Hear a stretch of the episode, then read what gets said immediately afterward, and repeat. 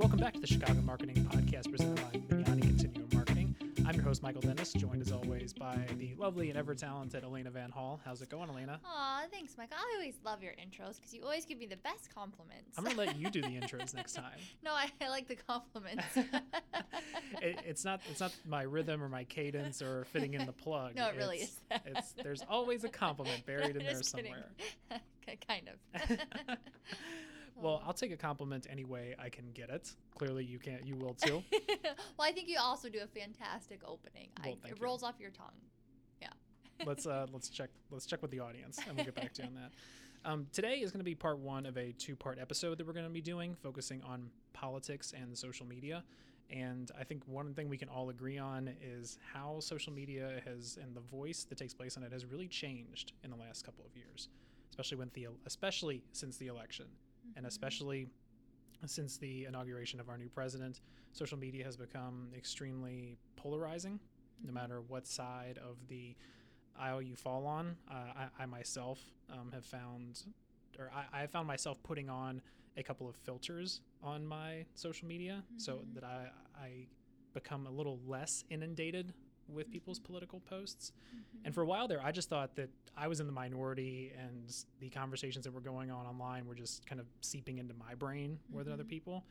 But we did a little bit of research, and it seems that is a growing trend. People are having an increasing dissatisfaction with the platforms. Yeah, everybody's having like an adverse effect, because I think when Facebook first came out, it was this really exciting platform, and everybody started to share great news. And everybody has that one friend pre-election that just like complained all the time. They used it for that platform just to like vent. And soon you just start unfollowing those people, because you're like, dude, we all have our own issues. Like, exactly. I don't want to get on Facebook to listen to this.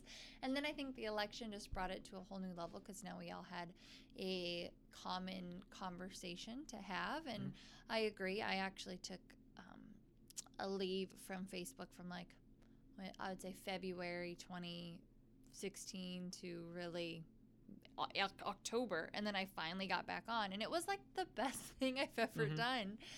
It's hard to go back to that again. I wish I would have maybe just stayed off, because you get trapped, but it was just refreshing to not have that feed.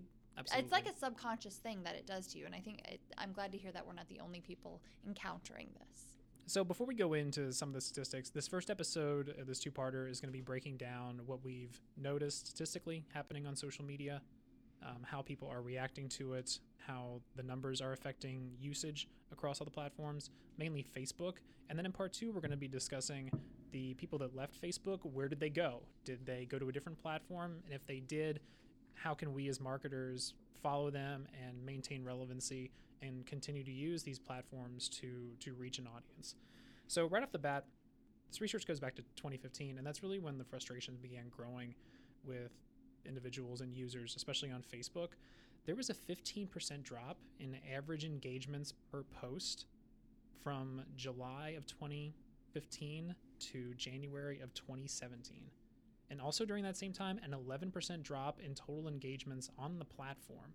So right off the bat, we're seeing people engaging less. They're not as inclined to give a like or a conversation. Can you talk about what that engagement is, just for listeners who maybe aren't fully aware of how that's measured? Absolutely. So an engagement would be a like, a comment, or a share. Okay. So anytime someone literally engages with a post,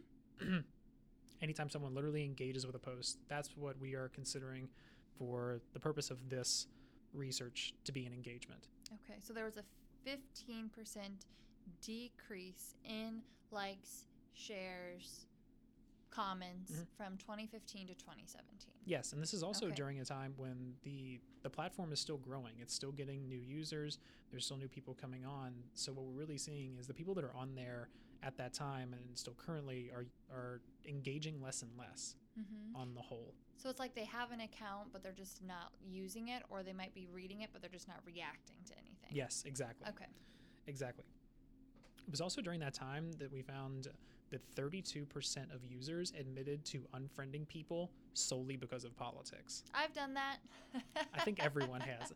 I think that number is astoundingly low, and I think that's one of those poll questions that people answer how they want to be perceived.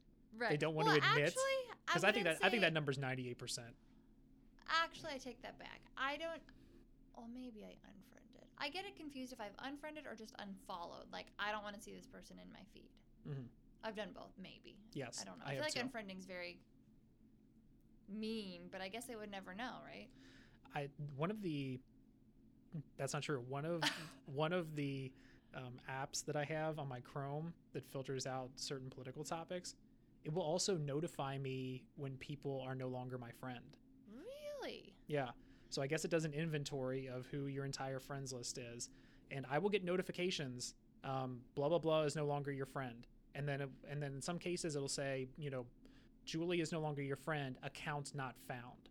So that means she deleted her account. But other people, it's like, Claire is no longer your friend. But I can still click through to Claire. That just means I got the boot. Interesting. Yeah. Interesting. So it's like a subtle form of bullying. The most subtle form of bullying. Ignoring. Yeah. Ignoring is now bullying. Yeah, but I thought that was an interesting little social experiment because I really get to watch the same 10 people close their Facebook account and reopen it on a monthly basis. Because they're having this internal debate. Like, I hate Facebook. I love Facebook. I hate Facebook. Yes. I can't stay away. But I will say it is hard because it is a platform where if you don't talk to your friends very often, or maybe you don't have their contact information anymore, or maybe you're getting events like so many birthday parties or whatever are now all through Facebook, and if you don't have it, you just miss the invite. So there's like this hard thing, but it's so great to detox from it. So I understand the internal dilemma of these people. We'll get to detox. That comes later on in this piece. So one of the things that we found while going through, even though engagements overall were down, engagements were up on a certain kind of post. So people did a post that merely the tone of it was in a disagreeing manner with a political stance or a political person. That disagreeable post saw 2 times the engagements as just a normal neutral post. So people love drama. Yeah. So we're seeing double the engagement on disagreeable posts. If the post was straight up indignant, so, you know, even further beyond disagreement, even further beyond opposition. I disagree with this person. Yeah. This is, you know, pure, unbridled opposition. Those posts were getting 3 times the engagement of neutral posts. That's just so crazy to me. And that's what those people want, right? They want that, probably that. Yes. And I think that's attraction. The one thing that we're seeing in these numbers with Facebook, and that is that people who are remaining on the platform want it for that. They want it for the engagement. They want it for the disagreement and using it as a platform to champion not only their own ideas, but the ideas they're ascribing to, and to engage with people who either agree or disagree. But that's something that they're wanting. On the whole, people are using it less though. But this group that uses it for the disagreement is really going all in on that. Because they're getting attention. It's kind of like when your little sister, like, kind of bugs you, and you give her this amazingly awful reaction, and she loves it, so she keeps doing it. It's kind of like that. I saw a tweet the other day, and it said, Facebook is high school. Yes. And that really stuck in my head. Mm-hmm. Yes, yeah. And then I started going through my Facebook feed and looking at all the people who had a whole lot to say, and they were the same people from high school that were super gabby and in everyone's business. So yeah. Wow, that was and I'm the type of person anecdotal. I just would rather not deal with it. Like, I'm the person that I just won't comment. I will just unfollow and just walk away because it's not worth my time. But that's very interesting. It's a very interesting statistic. So as we're seeing people go to Facebook to engage politically and with a little bit more vitriol, we're starting to see this is now becoming treacherous waters for a lot of businesses. You know, do you become political? Do you take any kind of political stance? Just in the last few months, we've seen boycotts and a lot of pushback from companies like Pepsi and Kellogg's for, you know, their perceived beliefs. Mm-hmm. So, you know, what is this fine line as a brand you can walk in this world and still utilize this platform to get your message out? Mm-hmm. There's really a lot going on. Well, and I think it's always interesting because they say if you don't stand for something, customers will, and consumers will give you that voice. Mm-hmm. So it's like, how do you How do you remain true to your identity and still engage with people on Facebook? It's hard. Yeah. Yes. And perhaps what we're seeing right now isn't a new reality as so much as it is an anomaly. Mm-hmm. But I think only time is going to really show that, and we'll have to just kind of strap in and hold on for the ride. Mm-hmm. So you were talking about people disengaging and not being involved in Facebook. So 43% of adult Americans have admitted to checking their Facebook constantly. Like, how often is like constantly? Do you think? 4 or 5, more than 5 times per day. Okay, yeah, I check mine. Well, I don't check Facebook constantly. I check Facebook like maybe once a day. So this one, yeah. So right now we're just talking about Facebook. So 43% of adult users on Facebook admit to using it more than 5 times a day. Wow. 18% of Americans also cite Facebook as a source of stress. Understandable if you're following those people above that are putting out horrible messages and they're getting all this attention. I understand that. Yes. Absolutely. So that's trickling down into the usage of Facebook users. So in 2016, in July of 2016, 70% of Facebook users said they were highly engaged. Mm-hmm. In January 2017, right at the election and the inauguration, that number dropped to 61%. So we already see a 10% drop in the last 8 months leading up to the election. So we're already starting to see these people turn off, mm-hmm. and step away. Mm-hmm. Mm-hmm. So during that same time period, the people that were using Facebook, during that time, users of Facebook also admitted to using Facebook less, and the amount that admitted to that was 7.6 million in July of 2016, and that grew to 15 million. Okay, so let's say this again. Okay, from July of 2016. So right before the election. To the inauguration. Okay. In the beginning of this year. Those who said they used Facebook a lot and were highly engaged with the platform dropped from 71% to 61%. Got it. Okay. Also during that time period, the people that said they used the platform less on a whole went from 7.6 million to 15 million.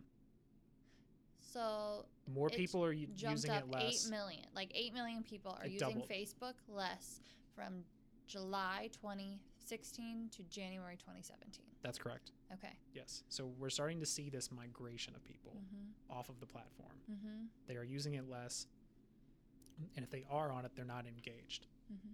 Hold on, is this thing going to buzz on me? It is.